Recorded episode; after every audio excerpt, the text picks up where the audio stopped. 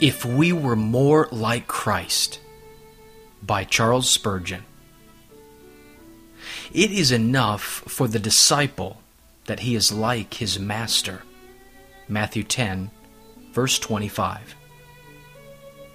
When our Lord was on earth, what was the treatment he received? Were his claims acknowledged? his instructions followed, and his perfections worshipped by those whom he came to bless? No. He was despised and rejected of men. Outside the camp was his place. Cross bearing was his occupation. Did the world yield him solace and rest? Foxes have holes, and the birds of the air have nests, but the Son of Man has nowhere to lay his head. This inhospitable world afforded him no shelter. It cast him out and crucified him. If you are a follower of Jesus and maintain a consistent Christ like walk and lifestyle, you must expect the same treatment from the world. They will treat you as they treated the Savior. They will despise you.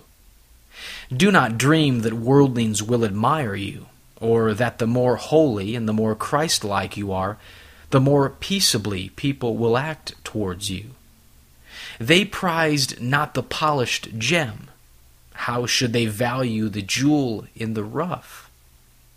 If they have called the master of the house Beelzebub, how much more shall they call those of his household? If we were more like Christ, we would be more hated by his enemies. It is a sad dishonor to a child of God to be the world's favorite. It is a very ill omen to hear a wicked world clap its hands and shout, Well done, to the Christian man. When the unrighteous give him their approbation, he should begin to look to his character and wonder whether he has not been doing wrong. Let us be true to our Master and have no friendship with a blind and base world which scorns and rejects him. Far be it from us to seek a coronet of honor where our dear Lord found a crown of thorns.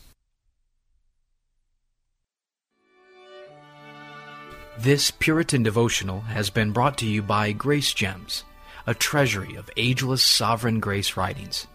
Please visit our website at www.gracegems.org, where you can browse and freely download thousands of choice books, sermons, and quotes, along with select audio messages.